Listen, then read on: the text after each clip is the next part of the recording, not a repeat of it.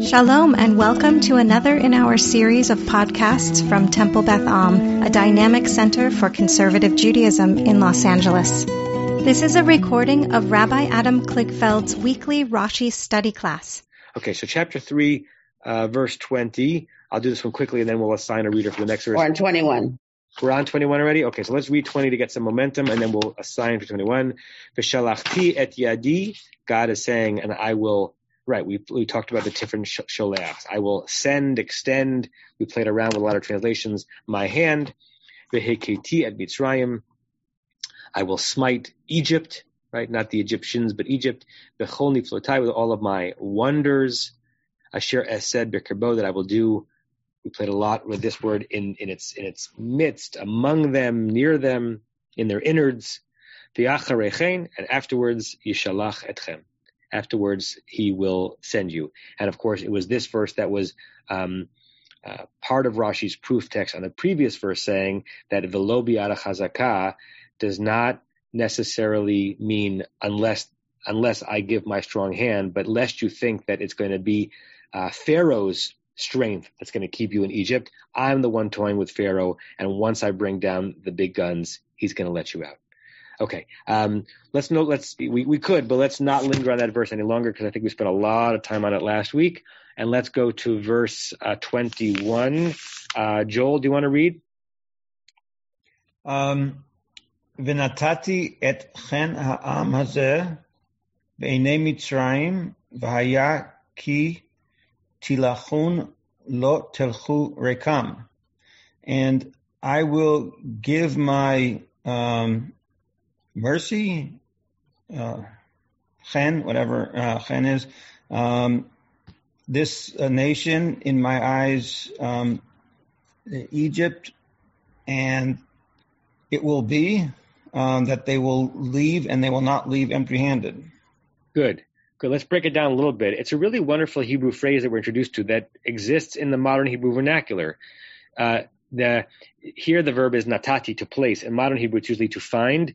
Limso chen be'enecha. To find grace in your eyes is to be uh, received as acceptable, right? Like something like uh, you're making plans something. If this finds grace in your eyes, meaning if that timing is okay with you, right? It's used in some very, very mundane exchanges or when describing how you feel about someone. He means. She she's very pleasing to me, right? I really I really care for her, right? Or I, I really like her. So here we're having the same concept, but it's a different verb. I, God, will place, give. Once again, we have a verb of notain. We don't don't know exactly how to translate it, although even Onkelos translates it in the verb latate to give. I will place the grace of this people and we'll, we'll break it down, but I'm just trying to do a, a quick job of translating with you uh, the grace, the beauty of this people in the eyes of Egypt. I will place the grace of this people in the eyes of Egypt, and it will be, and and I think now we have to translate it as, and therefore, and since I will place the grace, the kindness of this people in the eyes of Egypt, that ki telechun, when you go, lo telchu rekam. You will not go empty handed, as Joel translated. So, what do we think that phrase means?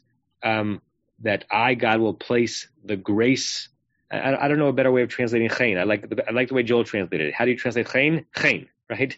Um, sweetness, uh, favor, uh, grace is probably the best one. I will place the grace of this people, and that this people is the Israelite people, in the eyes of the Egypt. What's the pshat, as they say in the yeshiva? What's the pshat of that? What does that mean? They, Anyone. They they will not they will not um, hold any grudges against you. When you go, you will you will go that they'll they'll they'll see you as as good people and they'll they'll give you stuff. Okay, so uh, will not hold you responsible for what happened.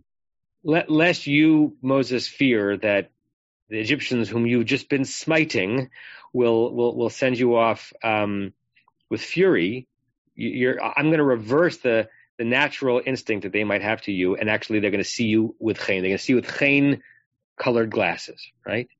Um, l- l- before um, uh, we, we say more about what it means in context in the story, what is the what is the phrase evoke for people? What is the phrase evoke for people for someone to say, "I will have them their eyes look at you with chen. What does what does that even mean? And then and then we'll continue to discuss what it means in context. Barry, and then Rick. Well, uh, uh, God is the actor, so God is going to cause this uh, chen. Um, so that he's that's the giving. Uh, uh, God, God's the ca- causing this. And what is the chen? Uh, they're going to see our people in the, we we are the favored of God. God's doing this for us. We so we are being raised up to God's level in their eyes. That's the grace. So to be to be raised to be raised positively in, not, in, not, in someone's not, eyes. Not positive.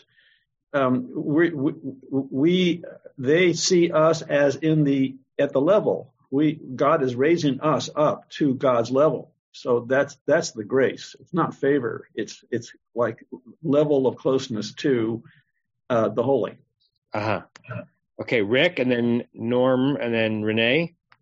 Um, when I see the Ene Mitzrayim, um, I remember um, it's not it's not exactly true what what you see with your eyes. Um, the, the example is in my head is um, the Israelites um, uh, uh, thought that the Canaanites saw them as grasshoppers in, mm. in, in, in, you know Ene, you know um, they weren't really yes yes like like grasshoppers. So um, the, the direct the direction of, of where you're looking and what you're looking at and and all that um, it, it, it didn't say you, you will be um, a pleasant people or whatever. Um, it, just in their eyes you will be. That's all I wanted to say.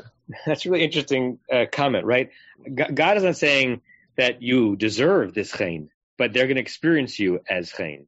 If you look at uh, Onkelos' translation, he translates the natati as the etain, so he keeps the verb to give, but he renders chen as rachamim right? Now, rachamim is a little bit easier to understand. Rachamim comes from rechem, womb. You know, it's it's maternal empathy, unconditional care and love, right? And even in the sim shalom bracha, we have them as synonyms. Sim shalom ba'olam, tova bracha, chen v'chesed v'rachamim, as if they're a trio, right? That that we that we ask God to bring peace in the in the world and and and exemplified by chen and chesed and rachamim. So if we read it the way Onkelos does, which we don't have to, this is this is not necessarily an elevation of their status. It's they're going to look kindly upon you. They're going to have empathy. You might think that they would expect you to have empathy on them because you're getting out, they're staying here, and they've just been destroyed by these plagues. Reverse ipcha v'nahafochu. They're going to have mercy on you. They're going to say, "Oh my God, I can't believe how we've mistreated you," and and send you out with with with a, with a, an overflowing heart. Uh, that's Onkelos' read. Norm Rachel? Um, I'm inclined to agree with Uncle Onkelos. I think that the implication is that God is going to open the, maybe not Pharaoh's, but the regular Egyptians' um, eyes, hearts, and minds to the plight of this oppressed people that's about to leave, and that they are going to be have an empathy for us that they perhaps previously have not had or have ignored or have suppressed and they're going to want to give us gifts to go away because they will understand that you know we what what we have gone through now that they've had this very jarring series of experiences which they haven't yet had at the time of the sentence yeah. but which they're going to have and that will change their views and attitudes and um, and that will be it yeah, without getting too close to what we could say Inyana Dayoma, the issues of the day, this image of the vanquished sending off the departees with a parting gift, right? Um, that normally doesn't happen in, in, in conflict uh, and in, in, in, major upheaval, uh, no matter where you look. So this is you, you, you could you could step outside the Torah a little bit, right? We always read the story on so many levels, like the, the actual story as it happened, as the Torah telling us, or the story as it's being presented to us as sacred writ, right? If you jump out of the Torah, it, it can almost read as a, you know, as a as a Israelite fantasy that upon leaving, that the that the Egyptians, you know, stood and and you know and and, and created a corridor and and and they're going to send you out and they're going to throw bouquets of flowers at you and you're and we haven't even gotten to the and, and we're going to and, gonna, and you're not going to leave empty-handed. So it's going to be not only a conceptual grace but a material grace. Now, interestingly, go ahead. Yeah it's also very different from a Marxist view of revolution because this is a sort of a revolution where the revolters are going to depart not take over the government and replace the ruling powers. Yeah. And that's also, I think, pretty unique. Yeah. Uh, in a moment, we'll look at some uh, some translations. Uh, let's go Renee and Joanna, and then I want to uh, bring up what someone wrote. I think Diana wrote about Aryeh Kaplan, and we'll look at some other translations. Renee. It's pretty. I was going to say pretty similar to what has already been said that that Hashem will take pity on the people and and make the other groups of people more empathic towards them. Yeah, yeah, f- f- kind of a forced empathy, and going back to what Rick said, not necessarily an earned empathy, just just changing the lens on the camera, not not the object, but the lens. Joanna. So we see this come true in um, Exodus 11 after the ninth plague. The text tells us in 11:3, "Vayiten Adonai et am Mitzrayim," and and um, God made the Egyptians look favorably, uh, you know, towards um, towards the Israelites. Um, but where I would want that to be is after the tenth plague, and it's only after the ninth, and I, it, it creates a theological conundrum. I think. Say more about that. Because if that was the case, if they now looked favorably upon the Israelites, why was there not only a tenth plague, but such a horrific tenth plague? Yeah. Yeah. So when we get to that part of the story, you know, I don't know, 24 months from now, we can we can linger on that more, right? Because there there are several places in the story where it seems that what God wants to achieve in terms of chastening the Egyptians and and punishing them and even showing God's might. Remember we talked last week that some read the the whole ten plagues as um, as God do, going, doing something not for the benefit, not the benefit, not, not to impact the Egyptians, but for the benefit of God's own relationship with the Israelites, so that they will have a certain amount of awe for God on the way out. There were several places along the way where we could have said like game over, and and this particular prophecy, you're right, comes true after the ninth plague, and we'll have to look inside the story with still an ability to be um, to be properly challenged by it. But what happens in between uh, Plague 9 and Plague 10, even if the people were disposed to allow the Jews to go, the Israelites to go happily, what happens in the palace that forces, as it were, God's hand for the tenth plague? But it's it's very very hard stuff. This whole as we've been discussing, well, we're going to be in hard theology for a long time because it's going to take us a long time to go through the plagues. We're going to read them slowly, and each one of them is going to be kind of a brutal thing to um, to read through. Uh, Elon, and then Rick, and then let's look at some translations.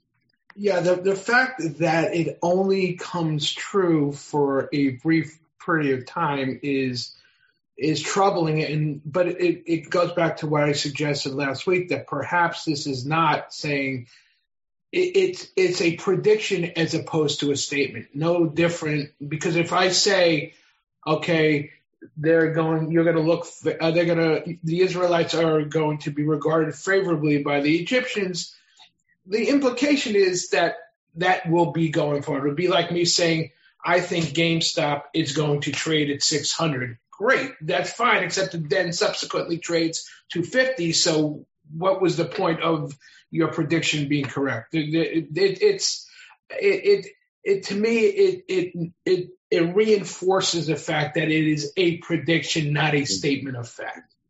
Good. Uh, and just to ask Chris that, no formal investment uh, um, uh, tips were, were, were, given in the last statement. That was a totally theoretical uh, statement by Elon. Uh, Rick.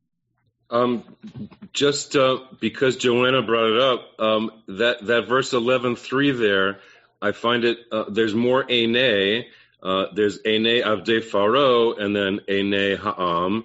Um, so there's that. And then also I noticed there, um, it's uh, every um, come on.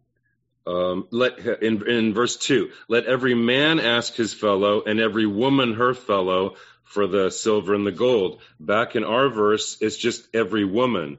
Um, so I just wanted to bring that up because there's a difference there. Yes, and the, and the midrash plays that up. Oh, louder, okay. loud, louder there than here. Okay. Uh, yeah, good. Um, okay, um, Diane Larry. I just want to comment that um, has a very interesting comment, um, and the end of it is, is particularly interesting. Of this, this is about about giving gifts or going away, um, um, de- departing. He says, um, I'll just read the translation. Another example of a similar construction is found in the legislation commanding the owner of a Jewish slave at the end of his term of service to grant him a parting gift, some livestock, some grain, and some grapes or wine. And he references Devarim chapter 15, verse 14. So this would seem to be a uh, set a precedent. What verse is Chizkuni saying that? on? I don't see it. Oh, there, I see. Got it, got it, got it. On Lo Tilchu Rekam. Yeah. Right. Hmm. That, that, that, the, that the freed one leaves with a pension, as it were. Right? Right. We, we were talking earlier about, and you said it got cut a little too close to today, but not so much today, but you think about, for example, the Civil War, and it would have been in the American Civil War, it might have been possible, maybe not sociologically or psych- psychologically, but to conceive of a healing moment, which in fact one may argue the Reconstruction was an attempt to do in some in some crass way, but then didn't happen. And if you think, if you really want to go modern, there, there, there is a, a, very, some ways, compelling modern American movement or sub movement that is gaining a lot of momentum these days that loves to quote this verse, right? The whole notion of reparations, right? The notion of that, that the, that the freed slaves, our American freed slaves left Rekam. They left empty handed. And then, you know, I don't want to go into a long discursus on it here, but you know, all all sorts of societal um, systems that reinforced their empty-handedness, such that they were always and, and still are in some ways working uphill, and that they they didn't have the the, the southern plantation owners did not look favorably upon them when they were um, when they were uh, freed. They didn't they didn't have God operating on their behalf in that regard, right? So th- you see this verse and the verse that Joanna uh, brought us to later used all the time. Um, uh, it, what's that that powerful article that Ta-Nehisi Coates wrote, the case for reparations? I don't know about six seven years ago. Um, definitely lingers on this material, right? As this being a biblical precedent for uh, not that that the that the freeing of the slaves is not suffi- is it's a necessary but not sufficient way to treat those whom you have been mistreating. That's part one. Part two, let them go with what they've earned or a portion of what they've earned with some some sort of some sort of dignity or ability to regain dignity. And just to go backwards for a second, like I did last week, putting this in the context of this is God speaking to Moses to tell him what to tell the uh, the elders in the context of the promise to Abraham, and so he's so in the subtext, at least my midrash, Moses says, "Yeah, but you also promised Abraham that they would go out with great wealth," and God is saying, "Yeah, and you won't go out empty-handed." In this verse, and then the next verse is the completion of that to make sure that that that Moshe and the elders know, yeah, this is this will be the fulfillment of the promise that I've that I've based this entire um, uh, this entire treatise on. Great, right? We and we are in the penultimate verse of this long soliloquy by God, and Moshe is going to respond in a bit, and it's and within this ending of that soliloquy, there's part A and part B. Part A is this general prediction that they're going to look favorably upon you, and you're not going to go empty-handed. Part B, which we'll read in a second, is specifically what that's going to look like. I want to read to you Everett Fox on verse 21. Um, I usually love his translation. I, I feel like he, I feel like he loses something a little bit. Um, and I will give this people favor in the eyes of Egypt. It sounds a little pareve to me. Um, I don't. I also don't know if I love the um, Aryeh Kaplan version. I want to hear the whole sentence of status. I feel like it's I feel it's like a, it's a thicker soup than that. I will give this people favor in the eyes of Egypt. It will be that when you go, that part is easy to translate. You shall not go out empty-handed. Um, let's hear some other translations. Um, Read JPS. So JPS is, and I will dispose the Egyptians favorably towards this people. That word dispose. So it doesn't use the word natan. It's basically focusing on the Egyptians' experience of you not what God's going to do. So that when you go, so it adds in that therefore that we discussed before, that they're connected, you shall not go away empty handed. Any other translations that people have? Uh, Diane, Larry, and then Renee? So this is Aryeh Kaplan. I will give the people status among the Egyptians, and when you all finally leave, you will not go empty handed.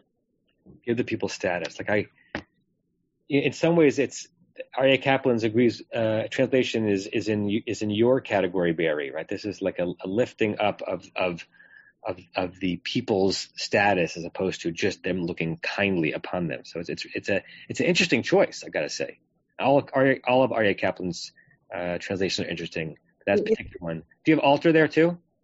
Um, Yeah. yeah. Hold on.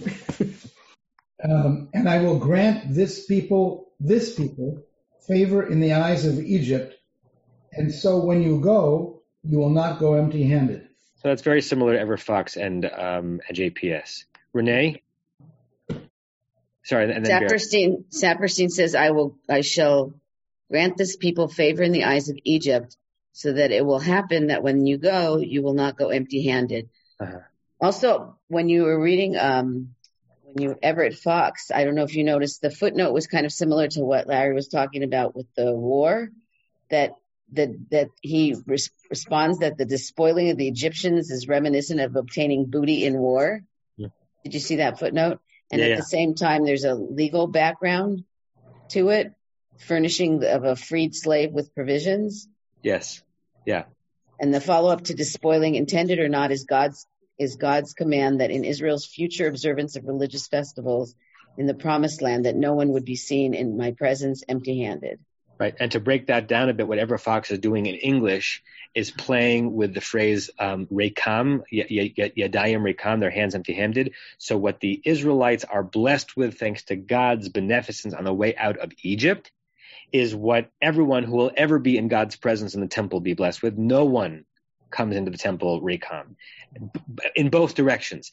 You can't come in rekam. You're not permitted to come without bringing a gift. And you don't you don't leave with a party you don't leave without a parting gift either that you you you come offering something and you leave with something For the party bag. yeah barry So just a further comment on, on status and grace. Um, these are idol worshippers and uh, in Egypt, and uh, we now are, are seeing now uh, we're in the hand of, of this awesome power, uh, this hand that has brought all this stuff to Egypt. So uh, th- they will freely be give, giving us gifts. Uh, so that we will help them. It, it, it's it's like they're they're they're pray, praying to us as representatives of this power. Yeah. It's more than grace and more than status. I mean, they, they are freely giving this stuff to us so that they will gain grace. well, except that not not freely where, where it's very clear that god is saying I, i'm i'm going to force their hand i'm i'm, I'm going to make it so their their experience of it might be free but that goes Yeah. into the whole question of what is what what is free will when god is is controlling everything but yes Well, that, yes. Um, I want to just uh, linger for a second on the word rekam. It's an interesting word. The the adjective is rake, reish yud kuf, empty. And no one is really 100% clear as to what the declension of this word is here, because rekam, it's not it's not a plural. Like the plural of some of many things empty would be rekim. Rekam is like their emptiness, like a, a rake shalahem, but that doesn't work either. It's a phrase that just that it- it's almost like a, a word that appears and we know what it means, but we're not sure why it means that. And I just want to point it out because we usually spend a you know pay very close attention to the to the conjugation of verbs, which we're going to do in a second, and the declension of nouns and adjectives. And I'm not sure exactly how to break down rekam, even though we, we know exactly what it means, because it doesn't it doesn't really make sense in a, in a standard uh, in a standard declension. Um, okay, so Joel, you were on for that verse. Um, I think we've we've uh, we've played around with that verse sufficiently. Why don't you read the next verse, and that's the one uh, that Rashi gonna have a long comment on. ושאלה אישה משתנתה מגרת ביתה כלי כסף וכלי זהב ושמלות ושמתם על בניכם ועל בנותיכם וניצלתם את מצרים. Okay. And each woman will request or borrow from her neighbor and from the the ger, the the stranger, or the. It's a it's a really interesting uh, way of thinking about it. Here, it's probably, and their words are related. Lagur, the the, the one who dwells in, the the one who dw- the, the the dweller in her house. Um, vessels of silver and vessels of gold and um, and clothes, and they will You will. and you will put them on their on your sons and daughters, and you will like exploit um, Egypt. Good. I, so the way uh, Joel rendered that last verb is is the is the standard and, and most acceptable way of, of translating that. And in modern Hebrew, lin, lin natzel means to exploit, exploit, and just like in English, in both a positive and negative direction, right? You can exploit an opportunity, as to linatzel, he's damnut, and you can also exploit someone negatively, right? Um, so a lot of cool things in this verse.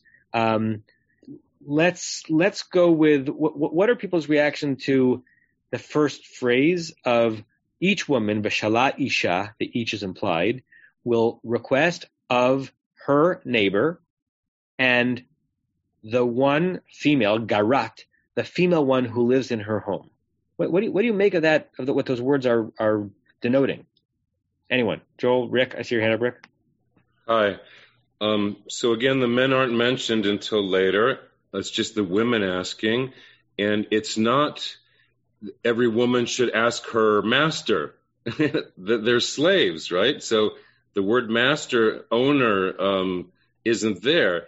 Uh, a neighbor, it could be just a regular Egyptian worker who lives in the mud hut next door, and they both work in, in the mud fields and all that, um, which I never I never thought of before. Why would you ask an Egyptian neighbor who wasn't a slave owner? Um, and then I, I don't even know what to make of the uh, whoever lives in your house. That's kind of weird all by itself.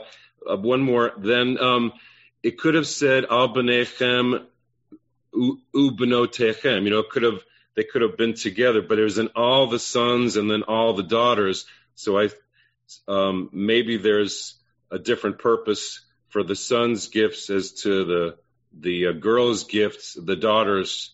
Um, you know, it, it itemized them when it didn't have to. I just thought I'd bring that up. Yeah, I mean, in some ways, with great, great respect and reverence to try, it's sort of a bananas image, right? That it's one thing that they're going to leave not empty handed, but where are they going to get this good stuff from? From the people who live in their neighborhood? And who is the Egyptian woman living in their home? Can we, is this, do we have to envision here that the Israelite slaves had Egyptian maids? Right? So, so first of all, it's, it's bananas to imagine the, um, the Israelites who, according to the Midrash, not Pshat, kept their identity in Egypt by keeping their Jewish names and keeping their Jewish customs, leaving Egypt in Egyptian clothing, right? Um, and it's bananas to imagine that the way that God is going to achieve this righteous, non-empty handedness is not by storming the palace, not with pitchforks to the palace, but by taking advantage, here's the Nitzaltem, taking advantage of, you know, the ones who live in the same kind of impoverished places that they do, and who's living in their home. So it's a so the, the, the previous verse is the generic concept, right? The specifics are are are, are weird, right? Very strange. Um, I see a lot of hands up. So uh, Joanna, Norm, Rebecca, and then we'll go we'll go from there. Two comments. One is the the starting verb I find very unusual also sha'ala because it implies like a couple of things. One, if if we translate it as ask, there, you know, you're asking, and maybe maybe the Egyptian will say no. Like it, it doesn't seem to suggest that you're definitely going to get it. Yeah. And especially if you consider the other meaning of the word, which is to borrow. Like we're just borrowing this, and we're going to return it at some point. Yeah. Um, pause one uh, second there, Joanna, because it, yes. it's relevant to the psalm we did today, right? Sha'alu shalom Yerushalayim, the verse, the, the beginning, uh, the, the middle of Psalm 122, Are we asking for the peace of Jerusalem? Are we are we borrowing it and we and we owe it back? Are we requesting it? Some people actually translate that as a synonym for prayer, praying for, right? And you, you smush all of that into this sha'ala, and we don't we don't know the feeling of what God is predicting here. Go ahead.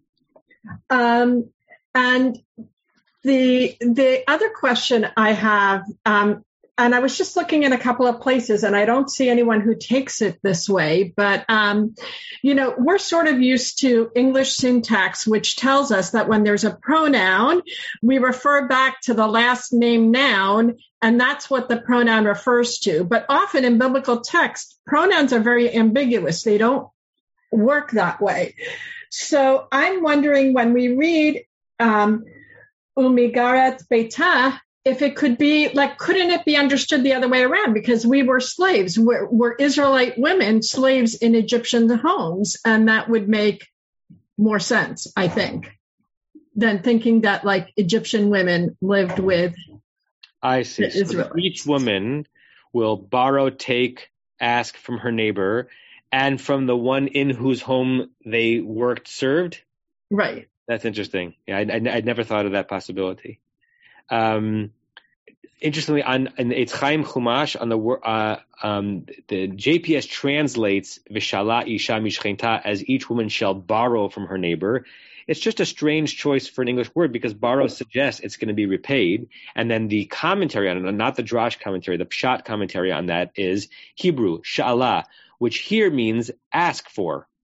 Early Jewish interpretations looked upon these spoils as well-deserved compensation to the Israelites for their centuries of unpaid forced labor, which we discussed before. But it's an interesting choice to translate it as borrow. Uh, Norm was next. I forgot already. I think yes, I am.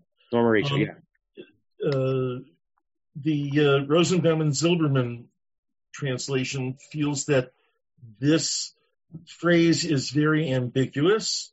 Um, and they suggest that it might mean an Egyptian woman who is attending an Israelite's house or an Israelite woman who is uh, residing in the house of an Egyptian woman. Ah, go Joanna. The latter is the better one. But yeah. I have a different take on it also because my mother grew up, at least until she was a teenager, in Austria.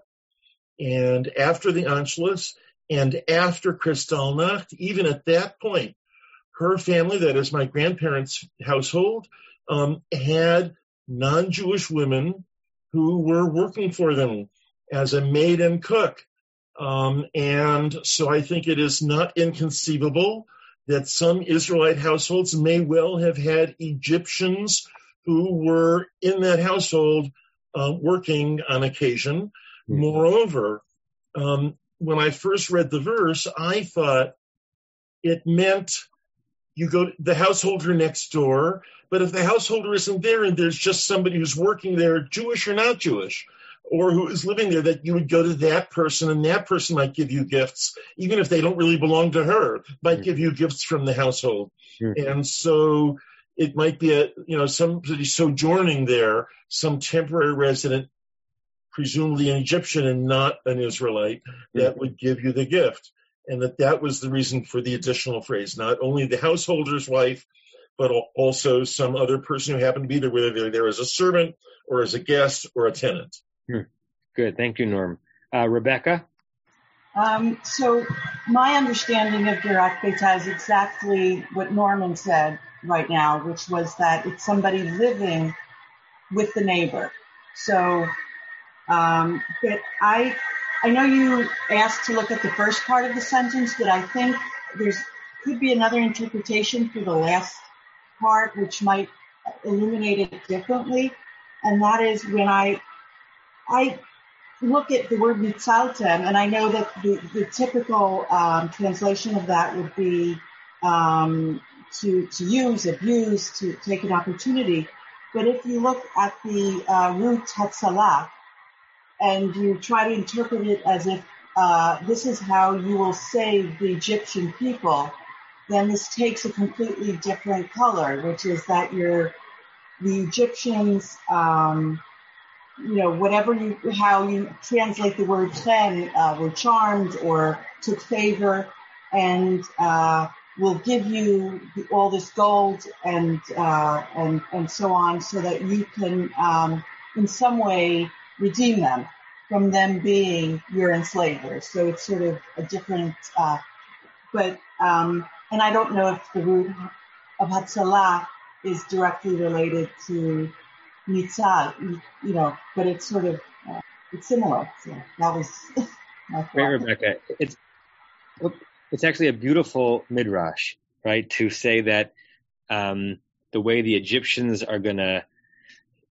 elevate above the, the way they've treated you is by paying you what you're due, um, and then reading that as Hatzalah. The long Rashi, which at this point we will start, well, there's no way we'll finish today, is Rashi's extended discursus on why that midrash is grammatically untenable but that doesn't that doesn't mean we can't make the midrash, right? It, there's enough of an of, of an evocative, evocativeness and a alliterative evocativeness between natsal and lehatzil. And for those who are not fully aware, those verbs nun tsadi lamed means to to to despoil, to exploit, to uh, Everett Fox translates it here as strip. And hatsala with a hey in the beginning of that root um, is to save, to rescue. Right, a matzil is a lifeguard. So there's enough there that that that that that sermon can be written. Um, even if Rashi says, no, no, if you focus on the vowel under the nun, which we're about to focus on, the chirik proves that it can't be natsal, uh, hatzal, has to be nitzal. I, I, still love the direction that you go in there because there does seem to be something going on in this in the set of verses where where where where God is somehow simultaneously showing how God's going to redeem the Israelites and and also and and and then punish, redeem the Egyptians simultaneously. Right? They're going to be punished, but they're they're, they're going to do right at the very very very very very end. So it's it's a very evocative way of thinking about it. Uh, I don't remember who's next. Uh, Tova, we haven't heard from you today. Go ahead. I'm going to be taking a, a somewhat different slant here because part of the thing that I'm reacting to is the fact that the first mention is that the women will be doing this as mm-hmm. opposed to later when we have the men and the women. And one of the things that occurs to me is that in many societies, and it was certainly true to some extent in, in Egypt, women are less implicated and caught up in authority structure. Uh, they are not the ones that are seen as enforcing status necessarily, or the ones that are uh, uh, uh, enforcing authority one over the other. So it's almost as if the first break, the first connection is going to be uh, one of person to person, of acknowledging personhood. And so the uh, Egyptian women and the Hebrew women will be able to make this exchange, make this connection. Whereas later, when we introduce the men, it is that then the authority structure itself has broken down and acknowledged that uh, a change has occurred, that something has been overturned, and we have both the men and the women. I love that, Tova. That's such a beautiful comment. Thank you for that. Um, okay, uh, Leonard or Rebecca. I don't know which was which one has hands up. Hi. Um, I was just uh, wanted to comment. You were mentioning that Mammon Rekam earlier. So I did a little research over here. Okay. And it turns out it turns out that uh, there's a few words in Hebrew where the mem is added to the end of the word. In addition to rekam, we also have chinam mm. and yomam. And uh, apparently that's a very common feature in Akkadian. And there's different theories about why that was there, but it wouldn't be surprising if we just borrowed that uh, form format from somebody else. Uh, Ibn Ezra also mentions that the mem is superfluous in that verse, or in that word in that verse. Great, thank you for that, Leonard. Yeah, the the the, the Yomam is very um, um, familiar, right? Yomam Valayla. In the phrase Yomam Valayla, Yomam just means Yom, but there's a there's an extra mem there. So similarly here, rake seems to be it almost seems to be an adverb, not an adjective, because it's not it's not declined. It's almost like empty-handedly, right? That they, they will not leave in an empty-handed kind of a way. It's an adverb, not an adjective, so that the word would have been sufficient as rake, and that the mem is added for perhaps because of this, uh, the morphology of, of, of, that word and its connection to Akkadian. Thank you for that. Um, Diane Larry, and then Barry, and then we'll look at the Rashi. Least start it. so I'll try to be brief on a couple of things. A little bit of linguistic anthropology in in African societies where we lived. Um, when you when someone asked for something, it it it was to ask for a gift. A loan was a gift, so there was no you should. And we're, when we first arrived in 1975, that was the first piece of advice. Was if someone asked to borrow something, they're asking that you give it to them as a gift. Do not expect you will ever get it back. Uh-huh.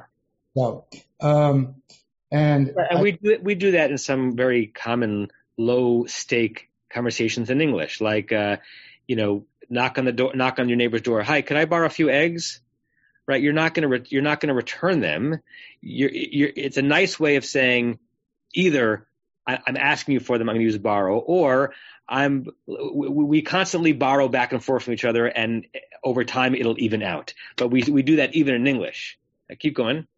Interesting that you say that. I'm going to quickly just somebody. I I agree with the line of thought of Norman and and uh, Carol and others, except even more to the point that, and I don't see any commentary that it simply seems to me that um, the sojourner Gercha is clearly referring to the sojourner in the neighbor's slash Egyptian's home. So it means take it from the Egyptians and from anybody else who's living there. Uh huh. Just like when. Oh, we, okay. Just like when we left Egypt, we left with the others who came with us.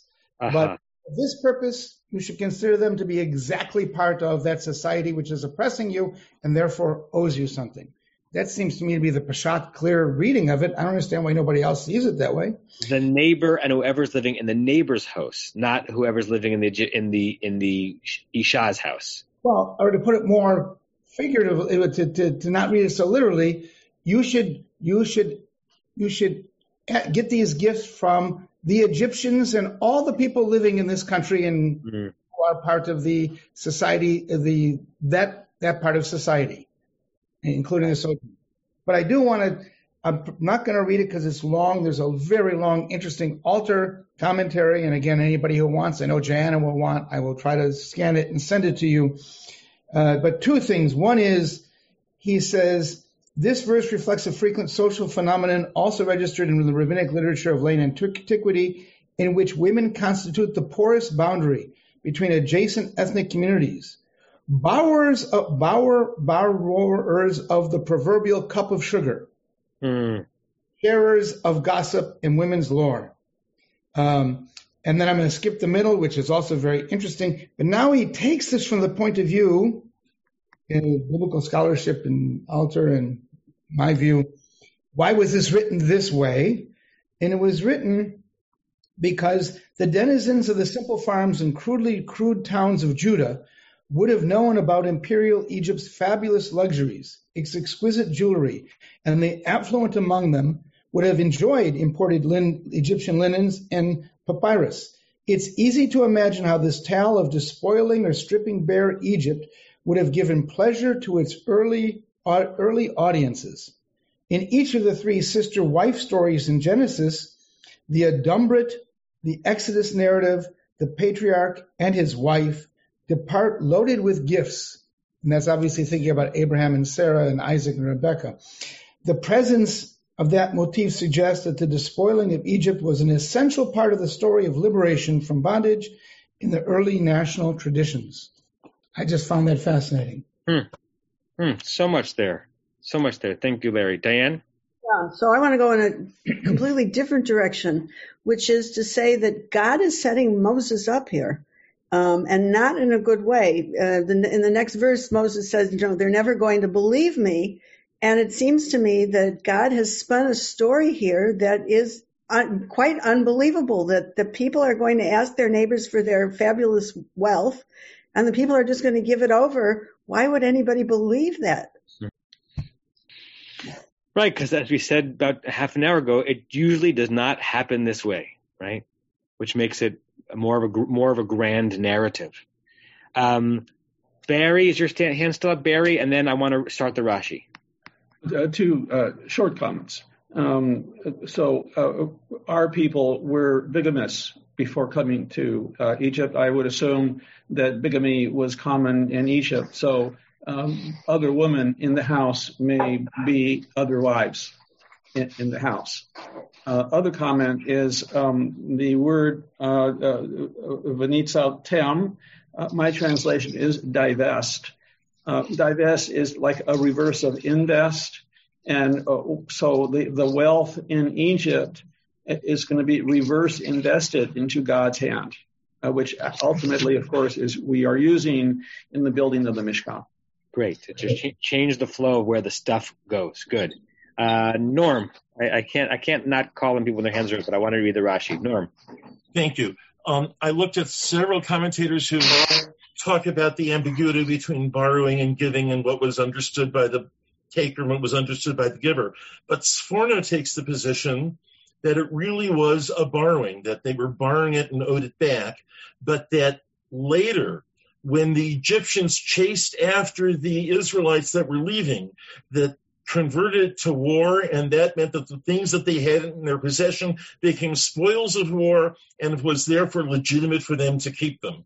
It's just, I found it interesting that he takes a very different approach to it. It was a legitimate borrowing, and then converted to spoils of war. Hmm. I had not seen Rashi. Um, I was focusing on the root uh, mish, mish, mishkenta. mishkenta, and wondering why that was used referring to the homes of the neighbors rather than bite. Well, no, it's the, the shchenta there is the is the word for neighbor.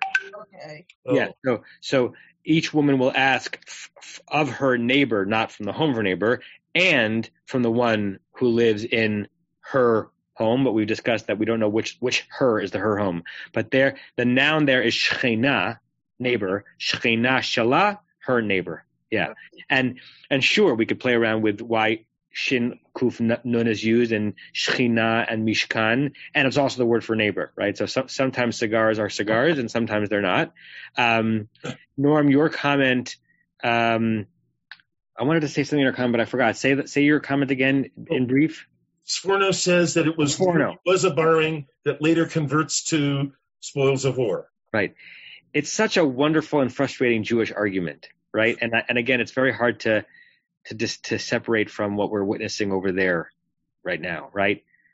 It it is possible to reason out a legal justification and a legal argument that's that can also fail like a moral or reasonable test. Right? If if if you, really want to hear my thoughts on Sheikh Jarrah another time, I'll, I'll, share them with you. But I do feel like there's an there's an intersection there, an unpleasant intersection between the law and ethics. Uh, you know, the, the, uh, the, the Israeli Supreme Court, which most right wing Israelis consider to be nearly anti-Zionist and how left they left they are, if they if they end up supporting this particular uh, legal decision, there's got to be legal precedent upon which they're basing it. This is not, you know, a settler Supreme Court who's, evic- who's evicting the Palestinian uh, homeowners. But that doesn't mean that it's like the right moral thing for for the for a country to be doing. So I so I love it and I'm frustrated by Sforno's comment. I'm so glad that you brought it to us. Like like no, it really was a borrowing, and it's but when they when they when they violated the covenant of sending us out, it triggered us from from a from a fleeing to a to a fighting group, and in war all bets are off, and a war you're allowed to like like it's a it's a pilpulistic um, uh, way of trying to defend that in this moment it wasn't a stripping, it was a borrowing. And I want to say to Sforno, mm, right? Like I love I love it. that's exactly the way we think these through these things, and that sharpening of fine points is the way the Talmud operates, and it's the way the law operates. And sometimes it doesn't always smell, pass the smell test. But thank you for uh, alerting us to that. That's a, it's a very interesting Sforno. Stevie, we are destined not to read Rashi today. Go ahead, Stevie. Um, so I'd have to look at the rest of Sforno's comments to um, to see if this holds up. But it seems just hearing that comment that his motivation is that perhaps the the people uh, buy into this three day journey in the wilderness thing, even if God and Moses might have other plans. So if you think you're going for three days, you're borrowing. Yeah. Oh, that's interesting. Yeah, the the last line of Sforno is also very, very evocative. Um, Keneged midash kol shalal harodfim. That this principle that all of the booty of the um, of the chasers, Nirafim, go to the ones being chased. Um, b'chol milchama, like is the law of every war, right? That that if the if the ones chased win the the war, they get to determine who gets what, including boundaries, right? Like the the entire 1967 operation and what we're still dealing with today is is in some ways focused on that line of Sforno, right? The winner to, to the winners go the spoils. Uh, but that doesn't necessarily mean that it's easy to figure out what to what to what to do in the in the aftermath of that. Okay, let's start the Rashi, which means that really next week is going to be all Rashi. So Rashi actually has two comments on this verse. We're still at Joel. Um, the first one is focusing on the, I think, the, the he spends six lines, six words on the more interesting part of the verse, and then forty lines on grammar. Uh, Joel, umigarat, umigarat beta. Okay, the, uh, the printing is very small, so you have to forgive me. Umigarat beta meota shehi gara itababait. So from uh, the one who lives in her house means from she who lives in her house. Right. I don't know what what he's. So Rashi's always trying to um, disabuse us of a notion when he gives us this. So so you know it's it's sort of a, a response to a quiet lest you think that. So what's the what's the, the possible lest you think that? I'm not sure. Can someone um, come up with? Um, well, it could be Joanna's. Joanna's suggestion that it's not her house; it's her neighbor's house. Uh huh. So possible. So so maybe Rush saying unless lest you think that the that the one is, who's referred to in this phrase is um, is the one who lives in the neighbor's house, or I think uh, even I forgot to set up for maybe Tova that this was maybe um, the the home in which the Israelite was serving as a maid.